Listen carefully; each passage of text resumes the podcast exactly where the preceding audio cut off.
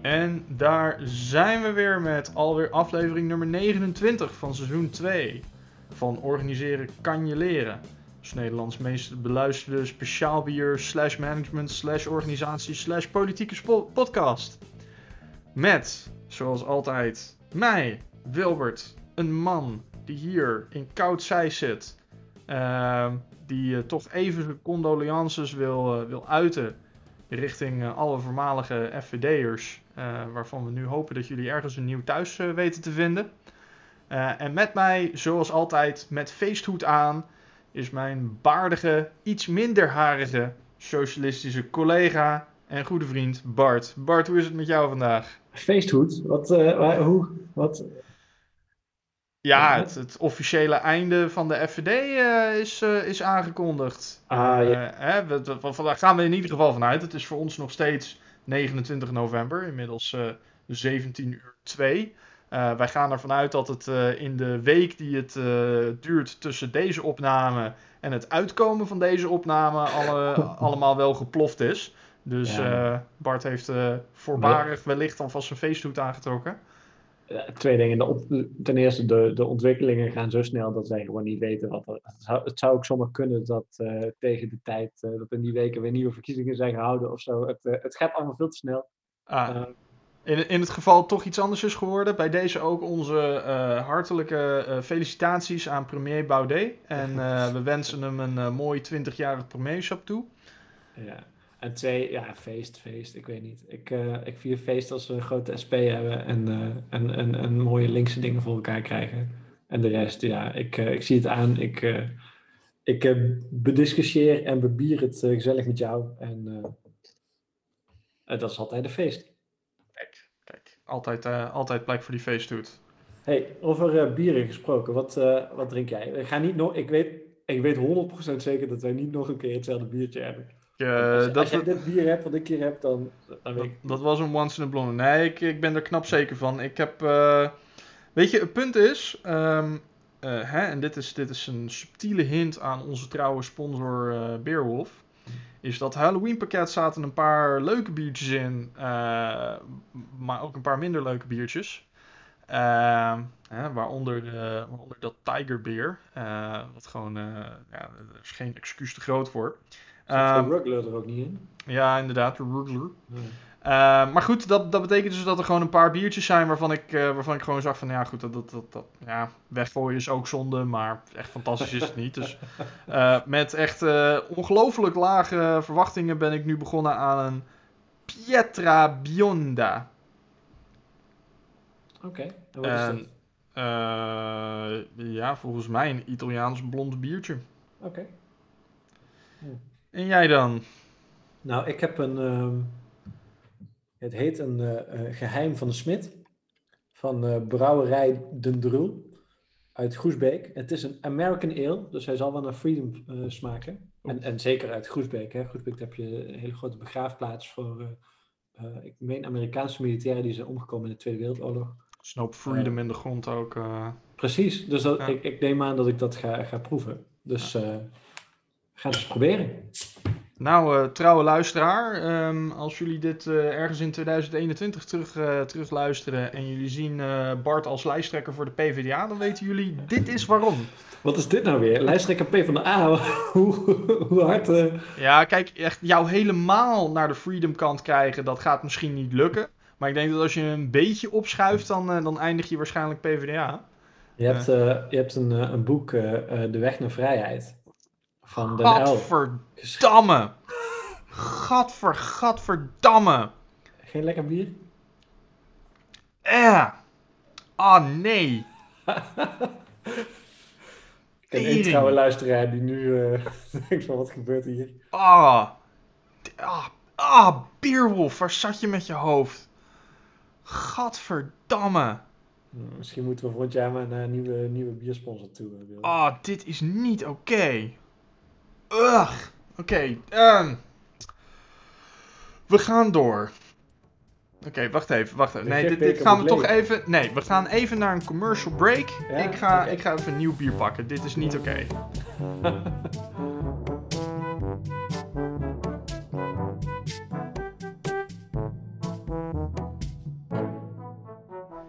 Oké, Bart, ik ben weer even de, de voorraad ingedoken. En eh, gelukkig heb ik hier kunnen vinden een lekker in de kou van de geliefde Bird Brewery, die mij nog nooit teleurgesteld heeft. Had jij, heb jij lekker in de kou nog nooit gedronken voor, eh, voor deze podcast? Eh, het zou best Niet kunnen dat- dat ik hem een keertje op heb, maar Ik ik- denk het wel, maar op dit moment denk ik niet dat het iets uitmaakt voor jou. nee, nee. Bart, proost. Hey, proost. Nou, Oh, oh, dat is zoveel beter. Oh. Mm. Oh. Oké, het gaat denk ik toch weer goed komen met de wereld. gelukkig. Gelukkig. Nou, eh, eh, het is ook wel goed om als bier gewoon echt niet te doen, dus het ook niet op te drinken. hè. Nee, nee Je drinkt het toch voor je plezier. precies. Dat, eh, En een klein beetje voor de luisteraars, wij willen natuurlijk wel bieradvies geven. Wij offeren ons op, maar er zijn grenzen. Precies, precies. En dan kan, je, dan kan je wel denken van, joh, ik heb betaald voor dat bier, dan ga ik hem ook opdrinken ook. Maar dat soort sunk cost fallacy staan wij in deze podcast niet achter. Nee, precies, precies. Hey, ik, ik was een beetje bezig met de relatie tussen links en eh, vrijheid eh, te leggen. Hmm. Maar die, eh, die, die, die bedroevende woorden van jou of van mij in de PvdA, ik denk niet dat we dat, de, dat verder moeten verkennen. Ehm, in plaats daarvan eh, is het misschien goed om maar gewoon door te gaan naar het, eh, het onderwerp van vandaag. Ehm, eh, ik ik, ik ontving een, een vraag van een luisteraar. Mhm.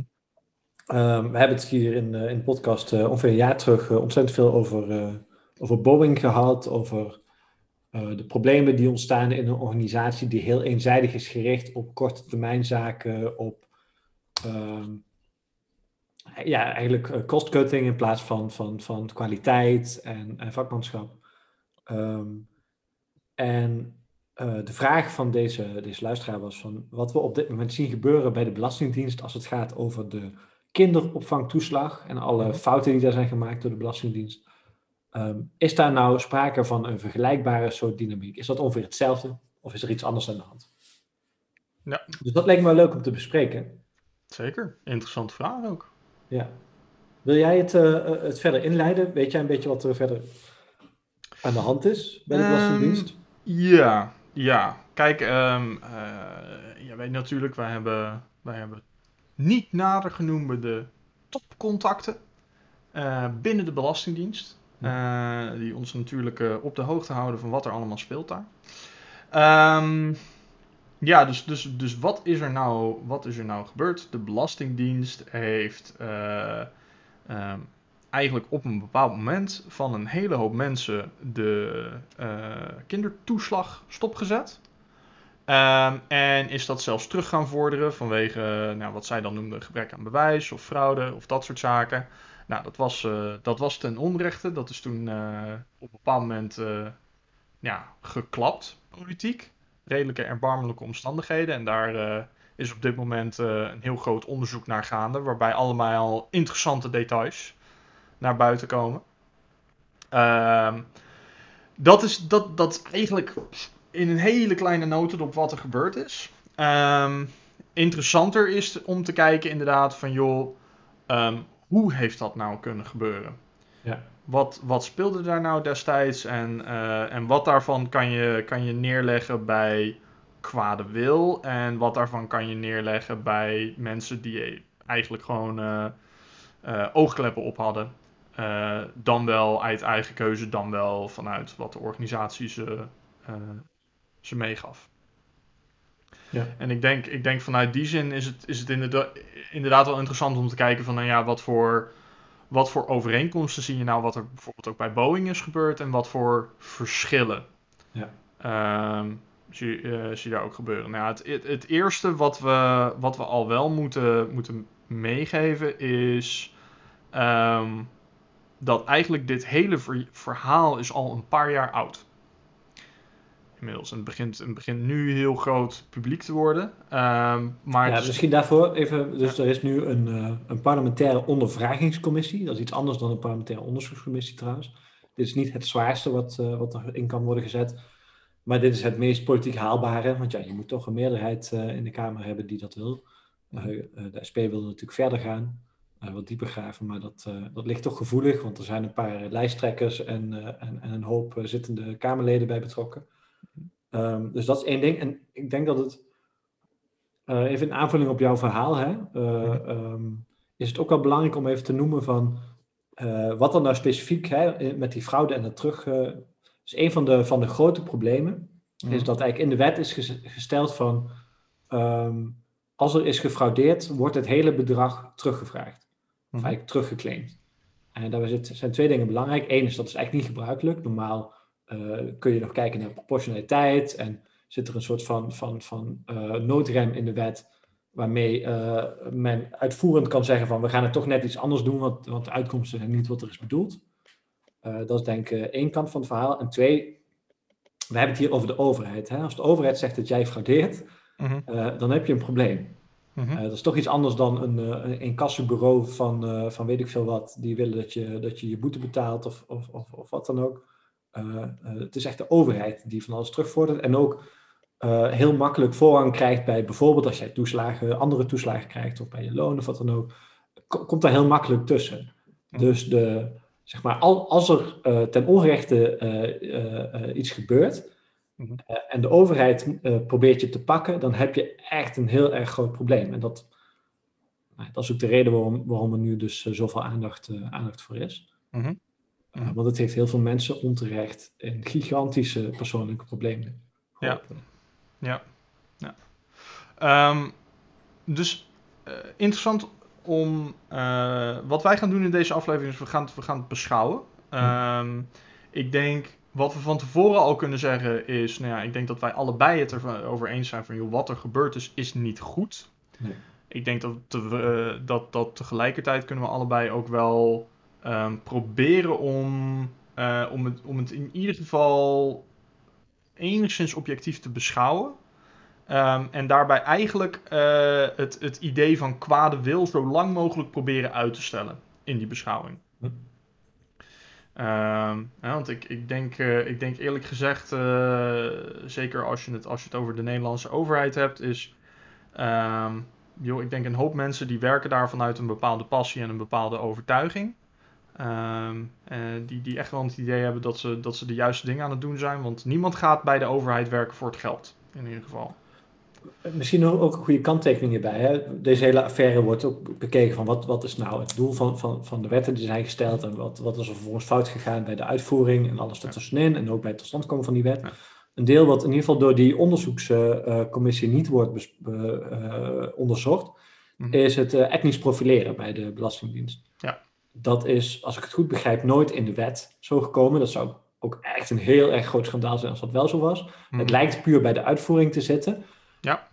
Ik ben persoonlijk geneigd om daar toch wel iets van kwade wil op een gegeven moment. Maar goed, het maakt niet uit. We, gaan het hier verder niet bespreken. Dat dat helemaal fout is, staat ook helemaal buiten kijf. Daar is ook iedereen het wel over eens. Nou, ik, uh, dus dat deel kunnen we misschien helemaal eruit laten. Nou, ik, ik, ik, denk, ik denk dat etnisch profileren wel een rol speelde daarbij. Um, maar ik... Uh... Je bedoelt uh, kwade wil? Of? Nee, ik denk dus niet dat dat direct met kwade wil te maken Want heeft. etnisch profileren is sowieso gebeurd. Dat, is, dat staat al vast. Ja, ja dus maar... niet te denken, dat is gewoon... Nee, nee, nee, goed. Maar, maar, um, Oké, maar, maar laten, we even, laten we even teruggaan in die tijd. En, en, en er zijn een paar dingen um, die we sowieso kunnen schetsen over de, over, over de situatie die we in acht moeten nemen bij het analyseren hiervan. Eén, of, of de eerste daarvan is, um, de Belastingdienst kan het nooit goed doen qua berichtgeving. om, om, iets meer uitwerking van te geven, niemand, niemand is fan van belasting betalen. en zeker niemand is, niemand is fan van een, van een hele organisatie die zich daarmee bezighoudt. Um, dus qua berichtgeving is de Belastingdienst gaat niet heel snel positief in de media terechtkomen. Van, oh, kijk eens even wat ze goed gedaan hebben. Dus eigenlijk veelal uh, op het moment dat er echt berichtgeving over de Belastingdienst naar buiten komt, dan is dat negatief. Hè? We verschillen hier van mening, wil.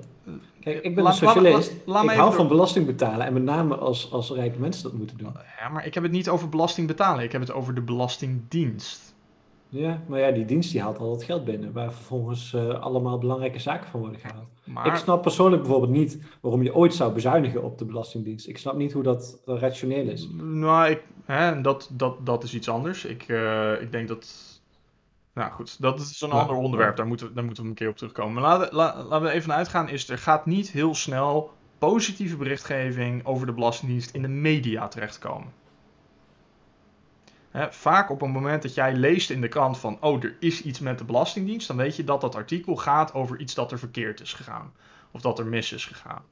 of dat nou toeslagen is, of mislukte IT-projecten, uh, of een reorganisatie die helemaal uit, uh, uit elkaar geklapt is, of Bulgare fraude of dat soort dingen. Dus politiek gezien um, is, het, is het vaak een heet ijzer en is het, is, het, is, is, het, is het eigenlijk lekker makkelijk om daarop af te geven, om daarbij snel politieke puntjes te winnen.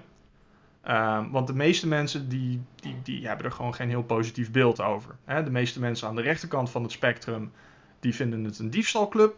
Uh, aan de linkerkant van het spectrum is misschien het beeld dat ze niet genoeg doen. Uh, of dat er te veel, uh, te veel sluisjes zitten en doorgeefluiken. Waardoor mensen gewoon hun goed verdiende centen kunnen behouden. Maar enfin er is dus gewoon niet heel vaak politieke of, of, positieve berichtgeving over. En dat betekent dat op het moment dat het in de Tweede Kamer besproken wordt, dan is dat vaak om te klagen over iets. of links klaagt dat er niet genoeg gedaan wordt, of rechts klaagt dat het, uh, dat het weer fout gaat en dat het te veel geld kost. Dus in de tijden, of in de tijd dat, dat, dat, die, dat die toeslagensituatie begon, speelde de Bulgare fraude. en toen waren er dus best wel veel klachten dat de Belastingdienst niet hard genoeg optrad. dat ze het gewoon hebben laten gebeuren. Ik weet niet of ze dat hebben laten gebeuren. Ik weet niet of het, of, het uit, uh, of het uit kwade wil kwam. Ik weet niet of ze bepaalde dingen genegeerd hebben. Um, of, dat, of dat er gewoon echt uh, mazen in de wet gebruikt werden ervoor. Maar enfin, er, er, was best wel een politieke schijnwerper opgericht van joh, er wordt niet goed, uh, het wordt niet goed gedaan. En er moet harder opgetreden worden. want er, er, is allemaal geld verloren geraakt. Nou, uh, dat ligt waarin, waar, uh, die situatie, uh, die moet je wel in acht nemen als je bekijkt van hoe zo'n toeslagensituatie begon. dat, dat eigenlijk gewoon de politiek zei, jullie zijn niet hard genoeg. Ja, nou, zeg ik niet, nou zeg ik niet dat dat een excuus is. Hè? Dat, is het niet. Maar ik zeg wel dat dat speelde en dat die boodschap werd uitgezonden naar ze.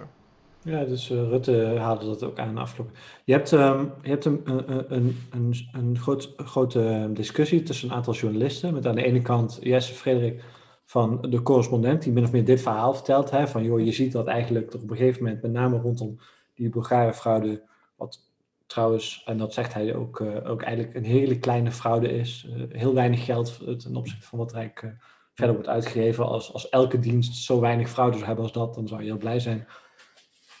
Dat dat op een gegeven moment politiek heel belangrijk werd. Ja. Dat toen uh, de, fraudezaken en zo uh, wat, uh, wat harder politiek prioriteit kregen. Ja. Um, tegelijkertijd heb je een aantal journalisten van bijvoorbeeld RTL die zeggen van nou, dat speelde eigenlijk al wel vanaf een jaar of 2008. Uh, en, en, volgens mij hadden ze zelfs terug naar begin 2000, dat er ook al een aantal fraudezaken. Dat eigenlijk al wel een langere geschiedenis is in de politiek van, van fraudebestrijding. Uh, um, goed, dat, uh, is allemaal ook niet zo, uh, zo heel erg belangrijk. Het punt dat fraudebestrijding, met name van dit soort zaken, van zaken die zeg maar dicht tegen de verzorgingsstaat aan liggen, dat die politiek gevoelig liggen, dat is heel duidelijk. Ja, um, ja dus dat, dat klopt. Maar ik was wel benieuwd wat het punt is wat je daarmee wilde. Nou, ik, um, het probleem wat je, wat je vervolgens ziet, en daarin zit wel een bepaalde overeenkomst tussen hoe een, hoe een grote organisatie als de Belastingdienst werkt en een grote organisatie als Boeing werkt. Um, is dat heel weinig mensen daarbinnen hebben blik op het eindproduct dus er is sprake van heel veel lokale optimalisatie. Um, dus een, een initiatief als we moeten harder optreden tegen fraude en we moeten fraude proberen te voorkomen. dat vertaalt zich heel makkelijk uh, naar, uh, naar een situatie waarin jij kijkt naar een bepaalde database. Jij zoekt op bepaalde kenmerken waarvan je aanneemt, nou je weet het niet, maar waarvan je aanneemt van joh, de kans daar op fraude is, is hoger. Um, en daar ga je eigenlijk al preventief optreden. Um, je, hebt, je hebt niet echt, hè, misschien dat je in theorie snapt wat de gevolgen zijn van bepaalde acties, wat de gevolgen zijn van, uh, van, van, uh, van, van aangeven van joh, daar, daar wordt misschien fraude gepleegd of dat gaan we in ieder geval stopzetten. Um, maar emotioneel gezien heb je daar geen connectie mee. Je hebt geen connectie met het eindproduct. De emotionele connectie die je hebt is van joh, ik heb hier een, een, een, aantal, een aantal personen in een database gevlekt waarvan ik denk van joh, die, die hebben wat met fraude te maken. En daar heb je dus een goed gevoel over. Dan heb je dus ook het idee van joh, je doet je werk. En erger nog dan dat is de, de leider van zo'n afdeling, die ziet die cijfers langskomen. Die ziet medewerkers die allemaal uh, uh, potentiële fraudezaken op, uh, opgezocht hebben en potentieel voorkomen hebben. En die denkt van hé, hey, ik ben mijn werk goed aan het doen. Hè, want er wordt nu geklaagd dat we, dat we te, veel, te veel doorlaten. Nou, daar zijn we nu gewoon ook gewoon hard tegen aan het optreden. Hm. Dus dan kom je, in een, dan kom je in, een, in een cirkel terecht van een hele groep mensen die eigenlijk denkt dat ze hun werk supergoed aan het doen zijn. Sterker nog, die op hoe zo'n afdeling bestuurd wordt, hun werk echt goed doen. Um, maar waarin het eindresultaat, wat volkomen buiten hun emotionele realiteit staat, uh, natuurlijk heel kwalijk is. Ja. Los van inderdaad dat er bepaalde mensen tussen zaten, en dat zien we ook uit bepaalde berichtgeving die naar buiten is gekomen, die wel door hadden wat er speelde en daar ook wel echt een bepaald genoegen in schepten. Maar ik, denk, ik denk dat dat een beetje de minderheid is. Om even op te reageren, ik heb Zeg maar, je hebt het over dat het buiten zeg maar, uh, de beleefwereld van, van met name een aantal uh, ambtenaren staat, topambtenaren, of in ieder geval ambtenaren die leiding hebben over deze afdelingen. Wat wel interessant is bij de, um, de, de hoorzitting die, die nou zijn gehouden, is dat veel van die ambtenaren eigenlijk hebben aangegeven van, joh, ik had wel buikpijn over wat er gebeurde. Waarmee ze willen zeggen van, joh, ik zat er wel mee. Ik zag wat gebeuren, ik zag het fout gaan mm. en ik kon er niks aan doen. En vervolgens is het ook wel interessant dat alle bewindslieden met wie zij praten zeggen van ja, we hebben niks gemerkt van die buikpijn. Um, dus dat, dat geeft wel iets aan. Um, ik vond dat er een interessante discussie werd gehouden, met name bij NSC. Daar zei men van ja, uh, het is een soort van politieke wens dat ambtenaren een bepaalde politieke sensitiviteit hebben. Dat ze begrijpen wat politici willen. Um, is in dit geval dan interessant, omdat in die wet dus die hardheidsclausule uh, waardoor dus uh, eigenlijk ruimte wordt gegeven aan ambtenaren om als het fout gaat in te grijpen net even anders te doen. Die was eruit gehaald.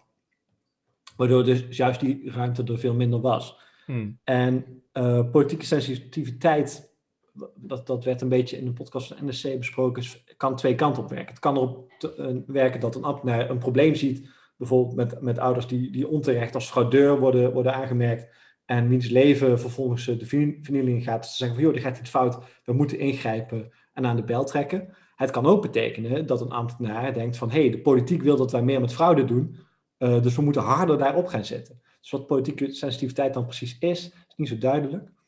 Ja. Um, en kan dus ook juist voor problemen zorgen. Dat is wel een interessante discussie voor, voor ambtenaren de komende tijd. Een tweede ding wat heel erg werd genoemd, Um, en dat heeft bij mij ook wel iets in mijn denken veranderd, of op zijn minst aangescherpt.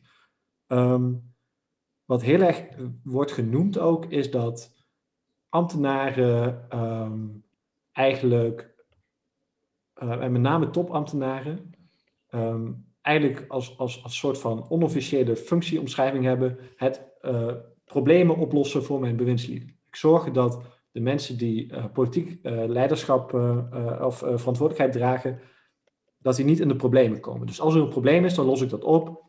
Mijn bewindspersoon hoeft daar nooit iets van te horen. Dus als een probleem zich opdoet, is het misschien wel beter om het gewoon maar lekker te laten zitten, dan er echt iets mee te doen waarmee een bewindslied, voor, voor je het weet, een heel, heel van alles moet gaan uithalen om dat probleem op te lossen. Plausible deniability. Ja, of op, op zijn minst zeg maar van, uh, van, van, van, van hou maar rustig. En, uh, uh, want als, als we het probleem niet noemen, dan is het er niet. Mm. En ik denk dat dat de enige vergelijking is die ik wel een beetje zie met Boeing, zeg maar, waar dat op een gegeven moment ook zo was. Hè? Van, van, van eerst ben jij degene, de held die het probleem aandraagt zodat het kan worden opgelost. En later ben jij eh, het probleem omdat jij een probleem te tafel brengt. En uiteraard is die eerste situatie veel beter dan die tweede. Ja. er zijn allerlei zaken die er gebeuren. Maar wat, wat, wat in mijn denken hier wel een beetje is veranderd. Um, ik ben een heel erg groot fan van, van veel verantwoordelijkheid voor werkvloer, voor decentraal. Met zoveel mogelijk piepsystemen van joh, dan gaat iets fout. Yep. Maar dan moeten die piepsystemen wel echt heel erg goed zijn. Yep. En ook zo'n ding wat, wat heel erg opvalt bij deze, bij deze vrouw. En ik vind dat zelfs, zelfs uh, voor in mijn, mijn eigen partij. Waar ook op een zeker moment wel zaken bekend waren. En voor een deel ook, ook niet echt goed opvielen. Of zo van, hoe kan het nou dat we zo lang iets laten doorsukkelen. Zonder dat we echt heel erg hard aan de bel trekken van. joh, gaat hier iets heel erg hard fout. Um, en er is één verklaring die ik wel een beetje uh, begrijp. Mhm. Um, en die herken ik ook wel uit andere situaties. Uh, het schijnt zo te zijn dat op een gegeven moment um, uh, problemen met toeslagen een beetje meer, wat algemener, wat groter uh, naar voren kwamen. Mhm. En op dat moment was men eigenlijk al bezig met over te stappen waarschijnlijk naar een nieuw systeem. Dus geen toeslagen meer, maar op een andere manier financieren. Dus toen werd gezegd van ja, we kunnen nou al deze problemen wel gaan oplossen. Maar als we zo meteen toch hè, over een jaartje overgaan naar dat andere systeem, ja, dan is al het werk voor niks geweest en we zijn er toch al vanaf. Dus wacht maar even af. Nou, vervolgens is die beslissing om van die toeslagen af te gaan niet genomen, of eigenlijk geannuleerd. Ja. ja en toen bleek dat alle problemen er nog lagen. En dit, Ja. is ook, dit hoor je op heel veel plaatsen. En ik ken het bijvoorbeeld van eh, eh, als je in een buurtactie gaat voeren voor het opknappen van huizen. Dat een Mhm. woningbouwvereniging zegt van ja, nee, we gaan over een jaartje of zo gaan we renoveren. Dus eh, dat kap- kapotte toilet en die, dat raam daar, dat gaan we nu nog niet Ja. doen. Dat pakken we dan wel mee. En vervolgens wordt die beslissing elk jaar weer uitgesteld en uitgesteld en uitgesteld. En die buurt verloedert.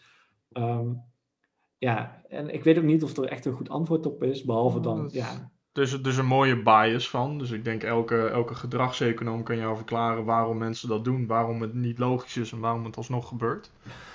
Ehm, wat in mij nu heel erg naar boven komt als je dit zo zegt. hm, Eh, en jij en ik zijn allebei fan van meer autoriteit op de werkvloer. Eh, eh, ik, heb er, ik heb er mijn beroep van gemaakt. Om het ook daadwerkelijk voor elkaar te krijgen. zekere Ehm, zin ook. Ja. Ehm, alleen waar je, waar je een beetje mee worstelt bij iets als een belastingdienst is een, eh, de, de belastingdienst in Nederland en, en, en, en, en de meeste ministeries eh, en, en, en de organen daaromheen zijn bureaucratisch opgezet. Hm.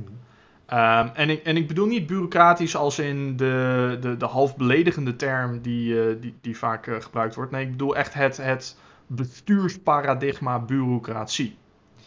Ehm, en dat, ehm, ik, ik heb daar eh, vorig jaar nog een keer een, eh, een, eh, een keynote over gegeven op een conferentie.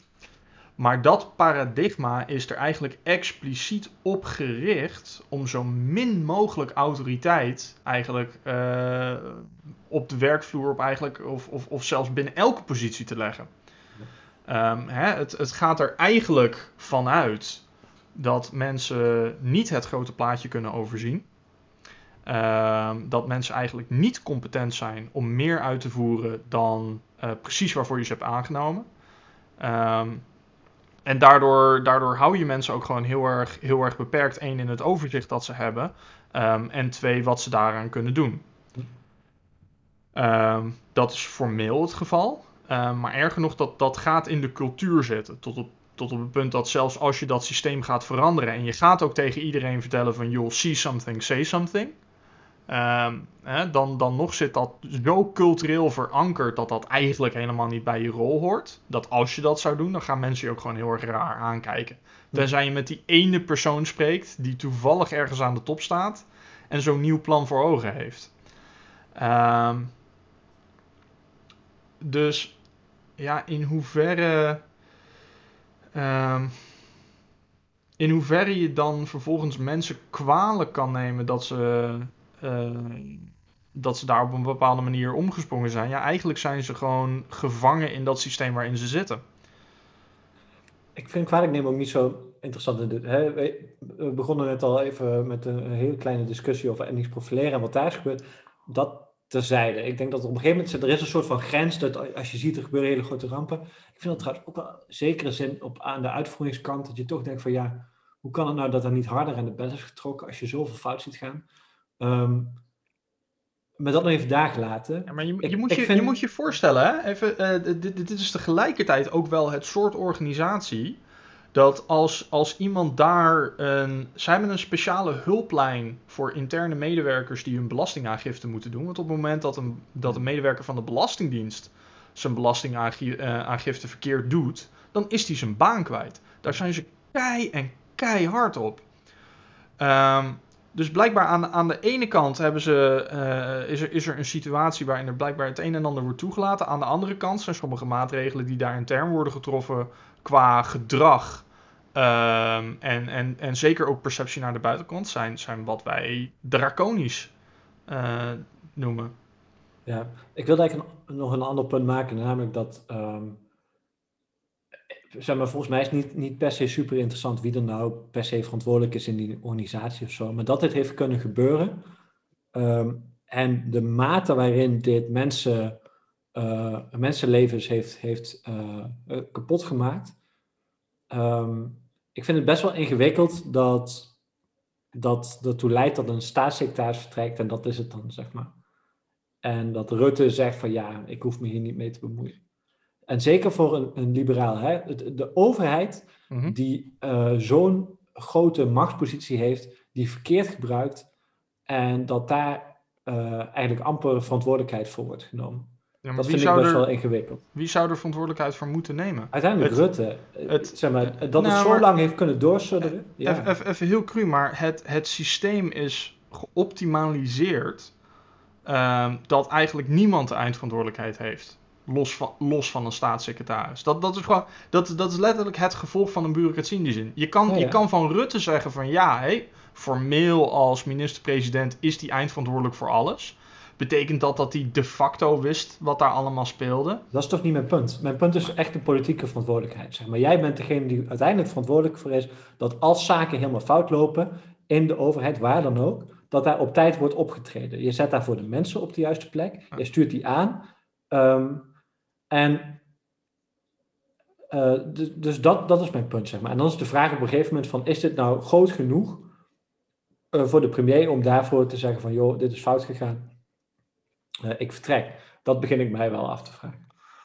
Nou, ik, ik, ik een beetje van wat is... Hè, ik, ik, ik snap dat, je, dat, dat iemand politiek verantwoordelijkheid moet nemen. Of dat daar een behoefte aan is, laat ik zeggen. Ik, ik weet niet of dat logisch is.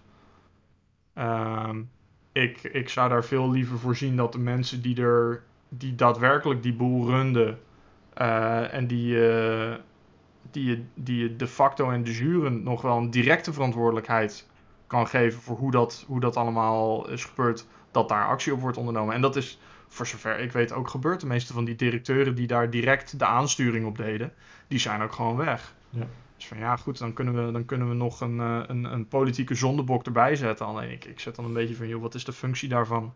Nou, dat is dus het punt wat ik maak, zeg maar. Van de overheid heeft zo'n grote ehm, invloed op mensenlevens, dat als er hele grote fouten worden gemaakt, voor een hele grote groep mensen, er op een gegeven moment echt een serieuze politieke verantwoordelijkheid moet worden genomen.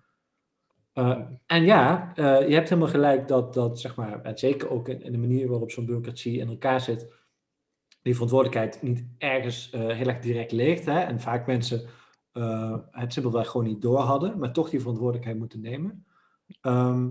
Ja, dat is uiteindelijk wel ook wat je als bewindspersoon doet. Ja, ik, denk, ik, denk, ik denk een groter probleem, wat we nu meer en meer zien, is joh, de, de, de, de Belastingdienst, net als, net als vele, vele van, de, van de ondersteunende overheidsfuncties, zijn um, apparaten die soms 100 jaar oud zijn. Qua sommige van de tradities die ze hebben en, en delen van de inrichting daarvan. Um, die, die, die functioneren op paradigma's die gewoon helemaal niet meer van toepassing zijn op het soort werk dat ze doen. De, Belastingdienst in Nederland, eh, heel simpel. Um, ik zou daar opnieuw mee beginnen. Op dit punt. Ik denk, ik denk dat er ondertussen gewoon te veel ballast verzameld is. Qua en dan, dan los, los van de systemen en dergelijke die er allemaal spelen, maar letterlijk de manier waarop het ingericht is en de cultuur die daar intern heerst. Dat als je echt een politieke set wil doen, dan zeg je we gaan iets nieuws opbouwen. Hè, maar dan wel met alle kennis van nu. En dan, en, en dan gewoon een 21ste eeuwse organisatie opbouwen. Waarin je wel echt het vermogen creëert voor mensen op de werkvloer om verantwoordelijkheid te nemen ervan. Want eerlijk gezegd, hè, dit, dit systeem gaat gewoon dit soort schandalen blijven genereren. Dus onvermijdelijk. Ja, ik, vind altijd, ik vind altijd best wel gênant dat, dat in de politiek hè, wordt nog wel eens gesproken over moeten we nou op een andere manier belastingen heffen, een vlaktax of zo. Hè? Dus dat zijn dingen die serieus worden besproken. En dat de grootste um, onderdrukker eigenlijk is van verandering, dat dat de Belastingdienst is.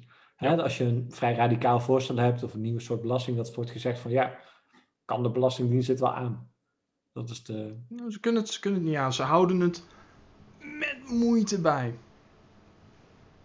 En, en je, kan er, je kan er meer geld in blijven pompen, maar het blijft gewoon blijft een wanstaltig slecht ingerichte organisatie. Op alle fronten. Uh, walgelijk inefficiënt. Uh, hè, ik heb uh, in, in een verleden waar ik, uh, waar ik bij HP eh, werkte, en, en, en Belastingdienst was een grote klant van HP, daar werd het nog wel eens gekscherend neergezet als sociaal werk voor hoogopgeleiden. Uh, je, ja, aan de ene kant, ja, ze, uh, er gebeurt niet genoeg. En wat er gebeurt, gebeurt niet helemaal lekker. Meer geld erin pompen gaat het probleem echt niet oplossen. Weet je, het is gewoon, het is, het is gewoon verkeerd ingericht als club. Dat, en dit, ja, ik, ik blijf het zeggen, maar dit gaat gewoon, dit gaat blijven gebeuren. Want het, het systeem is geoptimaliseerd hiervoor. Het volgende schandaal, zit, het volgende schandaal gaan we volgend jaar meemaken. Ik ben wel benieuwd, omdat ik weet hier allemaal niet zoveel vanaf als in hoe, hoe, hoe of de Belastingdienst, eh, wat daar allemaal helemaal precies fout is qua inrichting. Ik ben wel benieuwd of zo'n aspect nog terug gaat komen in deze, zeg maar bij deze onderzoekscommissie bijvoorbeeld nu. Ik hoop het. Ik hoop het echt. Ik hoop, ik hoop dat iemand op een bepaald moment zegt van joh, wie was hier nou eindverantwoordelijk voor binnen de Belastingdienst? En dat ze dan, en dat ze dan kijken van, oh ja, wacht, niemand. Oh, dat is misschien wel een probleem. Nou ja, een deel van die, wat, wat er nu een beetje in die discussie speelt, is dat verschillende departementen bijvoorbeeld, hè, dus het probleem met toeslagen, dat eigenlijk dan bij sociale zaken ligt, die zijn een dossierhouder of zo. Uh, uitvoer, uitvoer, uh, de uitvoering is wel echt van de Belastingdienst, dus qua dat zijn ze sowieso verantwoordelijk. Ik heb ook begrepen dat ook een deel zit weer bij binnenlandse zaken, omdat bijvoorbeeld registratie uh, van waar je woont en zo zit daar weer. Dus wat ook allemaal niet zo vreemd is, dat zijn ook wel. Nee, maar het, uh, laten we zeggen, het vermogen om eindverantwoordelijkheid te nemen is echt zo klein mogelijk gemaakt. Met die hele inrichting. Ja, goed. Dan heb je dus, hè, à la Boeing, heb je, het, heb je een systeem gecreëerd waarin, uh, waarin je heel erg lokale optimalisatie aanmoedigt ten koste van het geheel. Weet je wat ik lastig vind aan zo'n vergelijking met Boeing? Um, uh, hoe het? Uh, kostenreductie is daar zo'n zo'n centraal punt geworden. Dat is bij de overheid veel minder. Um, Ik bedoel, het is niet zo dat er bij de overheid nou, nou per se graag kosten gemaakt moeten worden, maar, maar dat speelt echt veel minder. Mm, ja, Dan gaat het veel meer over een soort van wat is nou de politieke opdracht die een organisatie krijgt en hoe wordt die uitgevoerd. Uh, en die wordt dan op een gegeven moment wel groter dan elk andere, ander punt. Dus bijvoorbeeld als er een probleem ontstaat, dan negeren we het maar. Ik denk dat je dat een beetje onderschat hoor. Hm. Hoe erg kostenreductie wel niet een, uh, een rol speelt. Zou zomaar kunnen. Uh, bij iets als een. Hè, en Um, hè, misschien dat het niet zo actief genoemd wordt, maar ik, ik kan je vertellen, um, hè, als, als iemand die bij veel overheidsorganisaties rond is langs is geweest, maar ook bij veel uh, commerciële organisaties, is er is een bepaalde psychologie die hmm. heerst bij een afdeling of een bedrijf dat de, de term cost center ja, opgelegd krijgt. Er is, er is ook wel iets hier wat wel meespeelt en dat is gewoon het, zeg maar, op een gegeven moment ontstaan er heel veel gezinnen waar iets uh, aan de hand is, mm waar eigenlijk maatwerk nodig is. En voor iets als de Belastingdienst is dat eigenlijk bijna altijd een no-go. Je wil eigenlijk zoveel mogelijk automatiseren. Op het moment dat je echt naar individuen moet gaan kijken, behalve in een soort van audit eh, om te controleren of eh, zeg maar eh, eh, een grote groep, of het allemaal goed gaat, dat je even een paar eruit pakt en Ja. kijkt van, joh, wat, eh, wat, wat gebeurt hier nou? Is het allemaal oké? Nou, dan zal de rest ook wel oké zijn. Ehm, dus het, Ja. probleem dat er een pro- eh, het moment dat er problemen ontstaan, ja, dan, dan zegt iedereen van, laten we daar maar niet aan beginnen. Want voor het moeten we al die zaken gaan nakijken. Daar moeten we allemaal mensen voor aannemen en opleiden. En dat kost allemaal een hoop geld. Nou, op, op dat moment eh, dan, dan gaat mijn IT-hartje toch wel een beetje kloppen van, nou ja, als je, als je zegt dat dat komt door automatisering, dan heb je niet goed, eh, goed begrepen hoe je automatisering efficiënt inricht en effectief inricht. Ja, maar dat daar, is dus kan ook- je, daar kan je echt wel omgaan met dit soort edge cases. Nou, dat is dus interessant aan hoe die wet in elkaar zit. Hè? Dus door die hardheidsclausule heb je eigenlijk geen, laat je eigenlijk geen ruimte voor maatwerk. Iedereen begrijpt dat die uitkomst op een gegeven moment fout is. Maar ja, het staat wel zo in de wet, dus het zal wel zo bedoeld zijn. En het moment dat dat probleem wordt aangekaart, zegt men bij sociale zaken eh, tot Asher en toe van eh, nee, het is echt de bedoeling om het zo hard uit te voeren. Ehm, ja, dan, eh, dan gaat het helemaal fout. Ja. En dan kun je het helemaal goed automatiseren, maar dan ben je gewoon allemaal, allemaal gezinnen de, de vernieling in, aan het automatiseren. En dat is ook wat er eh, is gebeurd. Klopt. hey Bart, ik eh, ben een beetje aan het kijken naar de tijd. We zitten alweer op 40 minuten voor deze Ja, aflevering. ik was er al bang voor. Dus, eh, maar het is zeker, zeker een onderwerp waarop we een beetje door kunnen gaan. Ik zie al wel een link naar, naar het volgende onderwerp. Want ook weer hier stel ik me de vraag van... Joh, waar was het leiderschap tijdens dit alles? Leiderschap vanuit, vanuit de Kamer, maar ook het leiderschap intern. Ehm, dat is misschien wel, eh, wel een mooie voor de volgende aflevering. Maar voor nu ehm, rest mij de vraag, hoe was je biertje? Ja, ik hoor echt. eh, die, die vrijheid eh, smaakt goed. Ik, ik drink niet heel vaak zo'n American Ale. Ehm, ik vind eigenlijk ook de Britse ales. Ik heb er toch een tijdje gewoond. En toen ben ik helemaal gewend geraakt aan dat beetje lauwe, bittere eh, spul wat ze daar met eh ongelofelijke traagheid uit, eh, uit zo'n pomptap halen. Ehm, daar heb ik een beetje heimwee naar. Dus dat is lekker. Mooi, mooi. En bij jou dan?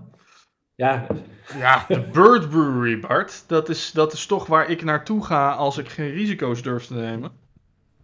Eh, nadat eh zekerheidjes. Pietra eh, Ja. spul. Ehm, ja, de Bird Brewery stelt natuurlijk gewoon niet teleur. Nee.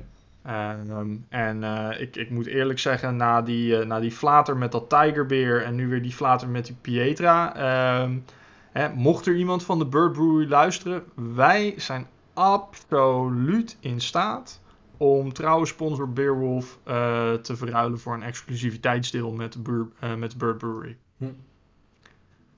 Helemaal geen probleem.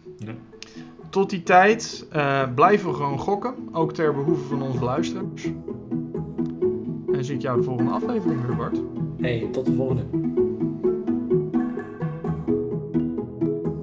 Dank jullie wel voor het luisteren van deze aflevering van Organiseren kan je leren.